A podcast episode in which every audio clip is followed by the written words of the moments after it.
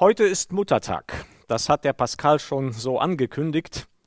Wir feiern heute diesen Tag, weil wir ganz besonders heute unseren Müttern Danke sagen wollen.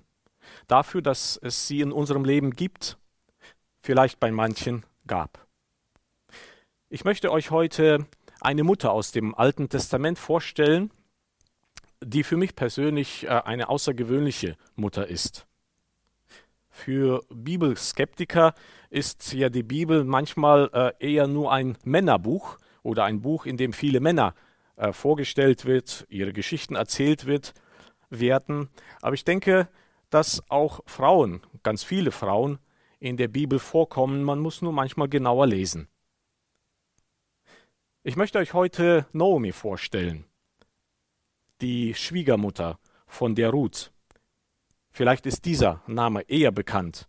Es hat damit zu tun, dass die Geschichte von Naomi und ihrer Familie in dem Buch Ruth steht und nicht selten in Predigten, in Vorträgen ihre Geschichte im Vordergrund steht. Aber heute möchte ich mit euch einen Blick auf ihre Schwiegermutter Naomi werfen. Sie ist in einer Zeit entstanden, in der Israel eine ganz schwierige Lage hatte. In manchen Kommentaren steht sogar, es war eine dunkle Zeit für Israel. In dem Richterbuch, das war die Zeit der Richter, heißt es in Kapitel 21, Vers 25, es gab zu jener Zeit noch keinen König in Israel, und jeder tat, was er wollte. Also eine Zeit, in der das Volk Israel sich nicht nach Gott und nicht nach seinen Geboten gerichtet hat, sondern nach dem, was jeder so für sich selber als richtig erkannt hat. In dieser Zeit, heißt es am Anfang des Buches Ruth, herrschte eine Hungerszeit in Israel. Eine Hungerszeit in äh, Palästina war nicht so selten. Wir kennen das beispielsweise aus Abrahams Zeiten, aus der Zeit von Jakob und seiner Familie.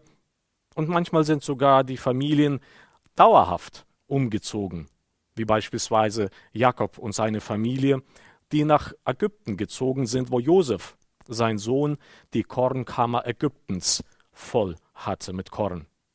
Und manchmal waren diese Trockenzeiten oder Zeiten, wo die Nahrung sehr knapp war, eine Art der Rede mit seinem Volk Israel. Gott sprach zu seinem Volk auch beispielsweise durch solche Dürrezeiten und möchte auf sich aufmerksam machen. Er möchte an die Beziehung erinnern.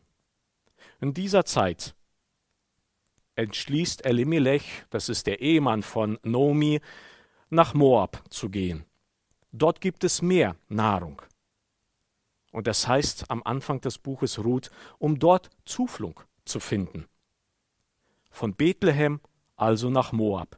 Ein Umzug, nicht wie wir heute ihn vielleicht uns vorstellen könnten, einfach von Altenkirchen nach Limburg, sondern es war ein Umzug aus dem Schutzbereich Gottes, von Israel also, von Bethlehem ganz konkret in diesem Fall, unter den Schutzbereich eines moabitischen Götzen, der offenbar in dieser Zeit besser für sein Volk gesorgt hat. Es gab nämlich in Moab was zu essen. Und nun sind sie angekommen. Sie haben sich sicherlich eingelebt oder jedenfalls versucht, sich einzuleben, so gut es möglich ist, in einem fremden Gebiet, teilweise ja äh, einem Gebiet, das feindlich dem Israel gesinnt war. Und nun heißt es, dass eine Zeit später der Ehemann von Naomi stirbt, der Elimelech. Sie bleibt also Witwe mit ihren zwei Söhnen. Die zwei Söhne heiraten mit der Zeit moabitische Frauen, und dann heißt es, auch diese zwei Söhne sterben zehn Jahre später. Nun ist Naomi ganz alleine mit ihren zwei Schwiegertöchtern. Keine Nachkommen, männliche jedenfalls, und also dementsprechend keinen, der für sie sorgen kann.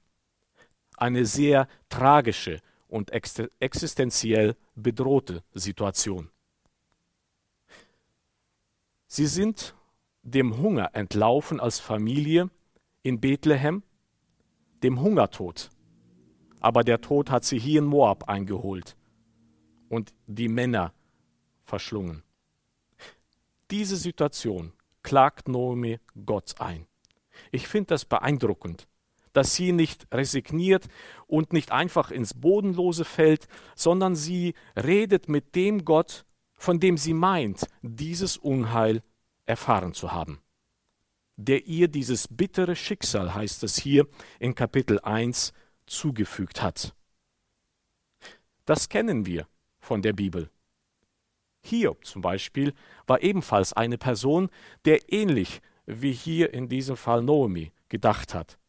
Als er auch ein großes Unglück äh, und tiefes Leid erfahren hat, kam seine Ehefrau zu ihm und sagte, Hiob, lass das jetzt mit der Gottesanbetung, verfluche Gott und stirb in Ruhe. Darauf antwortete Hiob ihr, wenn Gott uns Gutes schickt, nehmen wir es nicht gerne an? Warum sollen wir dann nicht auch das Böse aus seiner Hand annehmen? Nomi versucht also in dieser Situation nach ihrem Gott zu suchen, nach dem Gott, von dem sie, man könnte sagen, weggelaufen ist. Und diese schwere Not und die Information, dass es in Israel wieder Nahrung gibt, Gott ist wieder gnädig gewesen seinem Volk, entschließt sich Naomi, wieder zurückzugehen. Eine Entscheidung, die ebenfalls ihr Leben sehr verändert hat. Sie kehrt nach Israel zurück. Auch hier wieder ein Umzug, nicht wie wir äh, es heute uns vielleicht vorstellen, von Limburg zurück nach Altenkirchen, sondern auch hier wieder ein Umzug mit schwerwiegenden Konsequenzen, besonderen Konsequenzen, nämlich sie zieht jetzt von diesem Götzen Moab zurück in ihre Heimat unter den Schutz Gottes. Diese Entscheidung ist meines Erachtens auch deswegen so besonders und bemerkenswert gewesen, denn sie ist nicht ohne Folgen geblieben. Nämlich ihre Schwiegertochter Ruth entscheidet sich trotz vermehrten Bitten, die äh, Naomi an Ruth gerichtet hat, doch in Moab zu bleiben, entscheidet sie sich ebenfalls umzukehren zu Gott, zu Gott Israel. Interessant. Was hat denn bisher Ruth alles von diesem Gott erfahren, erlebt, vielleicht gehört von Nomi? Erlebt, erfahren hat sie tiefes Leid. Dann ihr Ehemann ist ebenfalls gestorben. Aber sie entschließt sich dennoch, mit Naomi nach Israel, zu diesem Gott Israel zu gehen. Ist das vielleicht deswegen, weil Naomi ein Vorbild in diesem Leid, in dieser Leidsituation für sie war. Das Buch Ruth erzählt nichts darüber, aber man könnte sich das so vorstellen. Sie kommen nun in Bethlehem an. Man kennt Naomi noch. Die Frauen rufen in den Straßen, hier, das ist doch die Naomi. Sie ist wieder zurück. Sie merken aber auch, da fehlt jemand. Die Männer fehlen. Und bei der Begrüßung, als äh, und Ruth in Bethlehem ankommen, beschreibt Naomi erneut ihre schwere Situation. Sie fasst sie in folgenden Sätzen zusammen. Gott, der Gewaltige, hat mir ein sehr bitteres Schicksal bereitet. Mit einem Mann und mit zwei Söhnen bin ich von hier weggezogen, arm und ohne Beschützer lässt der Herr mich heimkehren. Der Herr, der Gewaltige, hat sich gegen mich gewandt und mich ins Elend gestürzt. Und daher bat sie die Frauen in den Straßen von Bethlehem, sie nicht mehr Naomi zu nennen, was so gut heißt wie die Liebliche, sondern Mara, was bitter heißt, die Bittere. Auch hier finde ich bemerkenswert, dass Naomi ihre Verzweiflung und ihre schlimme Situation wiederum zu Gott bringt oder an Gott abgibt. Der Gewaltige, heißt es hier, hat mir ein bitteres Schicksal bereitet. Sie läuft also nicht weg, sie versteckt sich nicht, sondern sie ist wieder zu diesem Gott zurückgekommen, der ihr das angetan hat, möchte man sagen. Ihre Anklage, die Noemi an Gott richtet, fasst sie in zwei ganz besonders wesentliche Worte zusammen. Arm und ohne Beschützer. Das ist das, was ihr gefehlt hat. Sie waren arm, sie hatten keinen, der für sie sorgt. Damit beschreibt sie die ganze Wucht ihrer schlimmen Situation. Ihr Überleben ist damit in Gefahr. Sie hat keinen mehr, der für sie auch im Alter sorgen kann. Und ausgerechnet in dieser ausweglosen Situation beginnt Gott Neues im Leben der Naomi zu schaffen. Schritt für Schritt. Und Naomi merkt es an Anfang erstmal nicht. Es ist nämlich Erntezeit. Ruth geht Korn sammeln auf den Feldern. Es war üblich in Israel so, dass die Sammler hinter den Schnittern aufsammeln konnten, was übrig geblieben ist oder heruntergefallen ist. Und an diesem einen Tag sammelt sie etwa 17 Kilo Korn und bringt es nach Hause zu ihrer Schwiegermutter.